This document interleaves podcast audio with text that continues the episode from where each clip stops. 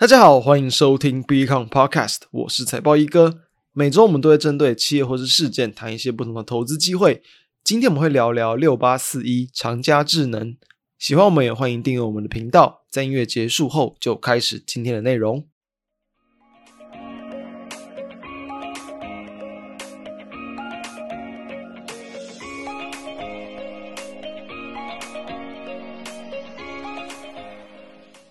七月二十七号，也就是下周四，亚洲生技大展就要开展。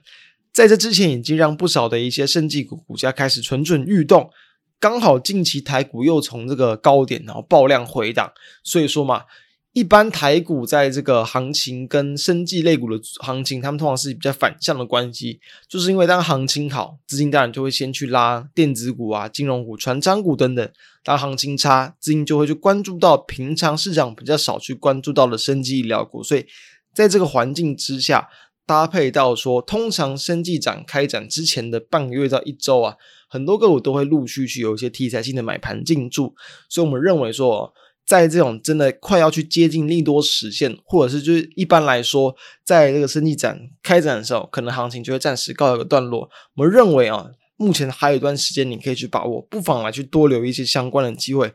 当然了，我们也不希望说我们注意的标的就只是因为这个展览而去吸引到短线资金就结束了。后面的展望一定也是相对重要，所以我们要挑就要挑这个产业的成长性非常的高啊，来的一些个股来去这个做讨论。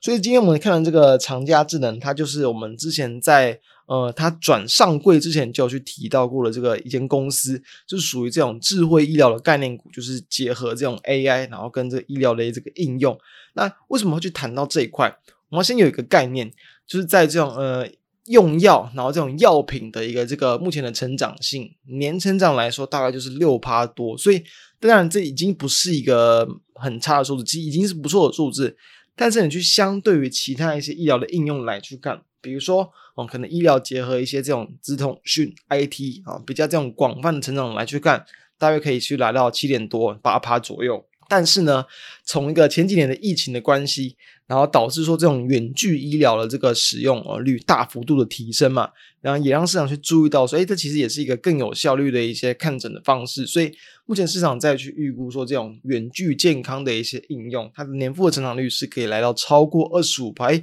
这其实是非常高的这个数字。那再去看到这种 AI 跟医疗的这个结合。比如说像这个 Grand View Research，他们再去评估说，大约到了二零二八年，其实这个年复合成长率有时候来到将近四十二趴，这是相当高的一个这个水平，这是每年的成长哦。然后呢，像是以这个 Presidents Research，他们再去抓说到二零三零年，其实也是预期说这个 AI 加医疗这样的一个这个市场规模，年复合成长率也是有大约三十七趴，所以。这两家公司，他们预估大都是大约接近四成左右，这其实就是一个代表说，这是一个非常有成长性跟爆发力的这个产业。所以说啊，我们谈的这个长家智能，它正是就是有把这个少数台湾几乎也可以说是就是主要就是以它为主了上市柜公司来去看，把 AI 去结合在医疗。那为什么它会有这么高的成长空间？我们可以想象看，其实。目前的这种医疗体系啊，其实真的还有很多，就是你可以去优化的地方。就是目前其实会造成很多的，包括像时间啊跟资源的浪费。从我们去看诊的角度来看，其实有些时候我们等了很多时间，几十分钟甚至几小时，就只是为了那几十秒、几分钟的这个看诊时间。那如果是你从这种嗯医院然后诊所工作者的角度来看，有时候就是因为有。过多的一些器材啊、医材啊，然后都有一些程序等等，然后及各种的一些文件啊、病历资料，有很多琐事要处理。再加上说，如果你又人手不足，你就是会有过劳啊，甚至就是你医生没有办法去好好去专心的看诊等等这些情况，而这些都是有办法去透过科技去改善的，比如说。我们可能自己在家里就可以用一些比较简易的一些医材，透过 AI 把这个数据去传输到医院，AI 能够去进一步的去可能处理这些各种数据啊，然后去判断初步的这个病因，不仅是可以去减少在这种看诊方的这种医院时间，那同时呢，再去搭配到 AI 的应用，也可能去可以提醒到说我们最适合什么时间要去这个出门嘛，大幅度减少我们等待时间点。这些其实都是在这个哦，我认为还有很多就是大家可以期待去提升医疗这种空间的一些地方。好，那除此之外，我们要知道呃，长江智能它其实在数据上，我们知道你要用 AI，你要用大数据，你当然演算法来说，你要一定要有非常多的数据。它目前其实有好几百万人的一些这种长期的追踪资料可以去使用，以及有非常多的一些这种影像，然后各种资料你可以来去做运算。除此之外，它也有去进军国际。就是说，他除了在就导入的台湾的医学中心以外，他也有去跟这种马来西亚的这个医院去签订 MOU，所以说就是也会得到更多的一些资讯来去做运用。那我们要知道，其实我们再去讨论到这种所谓的生技医疗股，很多时候就是你有没有去获得一些，比如说食呃食品药物管理署啊那种药物管理局的一些许可，这些其实也是很重要。所以其实。长江智能它是在二零一八年六月才成立，等于说它才成立到目前大约才五年哦，多一点点的时间，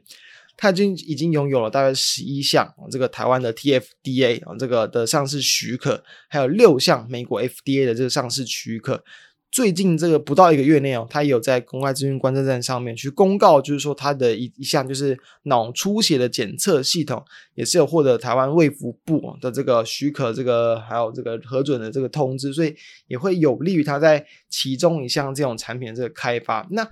长江智能他所提供的产品。其实很多种，包括像各种的诊断啊、侦测系统，然后健康管理平台啊、云端生医平台等等。那我们先去想一下，假设是从这种可能诊断，然后监测系统来去看，比如说针对这种可能各种不同的一些，这可能断层图，或者是就是嗯，就是类似一些 X X 光片图的一些东西，它能够去利用这种 AI 的系统，然后去加速这种影像的处理跟分析，你可以去加速在临床临床，然后医生然后去判断上。哦的这个效率，同时呢，包含像其实很多时候，比如说一些心血管啊，然后可能就是跟心脏啊、心跳这种心电图相关的一些数据，它如果说有看过类似的一些图，那当然它可能就有点像那种波浪嘛，那中间就有很多一些起伏，有时候这些起伏它其实变化没有那么明显，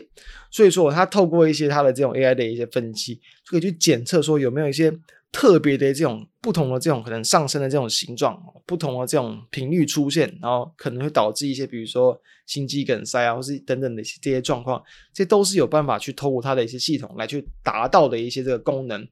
除此之外，像刚刚谈到的一些，比如说这种可能呃医疗的一些管理平台、云端平台等等，它甚至是可以去跟这种保险公司合作，因为其实。有些时候，我们再去评估，像不知道大家有没有，就是可能去申请一些医疗险的一些经验。有些时候，你这个你去理赔，它其实有时候评估时间还还有点长。所以说，它的这样的一个结合呃医疗险相关的一些平台，它可以去优化，就是你理赔的这个程序，然后可能降低不管降低风险、降低成本等等，甚至也可以去避免一些就是对于保险方来说可能存在的一些这种诈保，就是呃。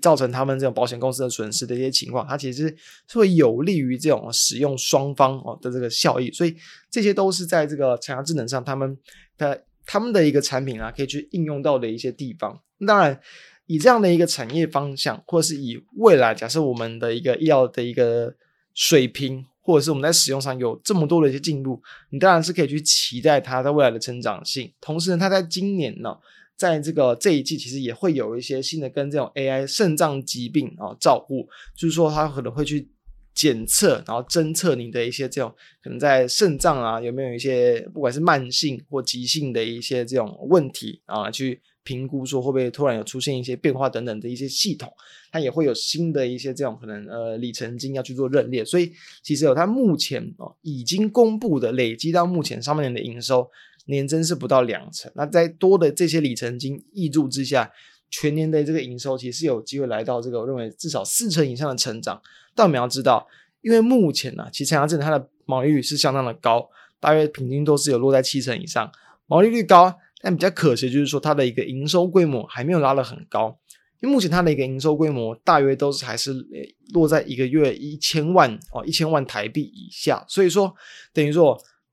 营收还不够高，那你很难去 cover 你的一个这个营业的费用，导致说它目前其实还是会处在一个比较呃小幅亏损的情况。所以我认为说它当然是一个属于在呃长线上你很值得注意注意的公司。那我们更应该注意注意说，因为它其实刚好就在最近这几个这几个月，它的营收确实有慢慢的去往上拉上来。我认为这也是跟部分里程金有一些关系。持续关注说未来的营收能否有比较明显的规模性的一个提升，我认为就会更快速的让它有这种由亏转盈这个迹象。所以这就结合到说近期的行情，我认为现在其实很多的一些个股，它其实可能真的跟 AI 的应用几乎沾不上边哦，或者是说它在 AI 上相相关的一些营收要等到好几年才会去入账。但是其实我认为长佳智能它已经在 AI 领域耕耘了蛮久一段时间，所以说比较可惜，但就是说目前还没有稳定的一个获利。但是我认为以目前的一个比较行情，就是。跟 AI 有相关去扫到边都有机会去拉抬的情况之下，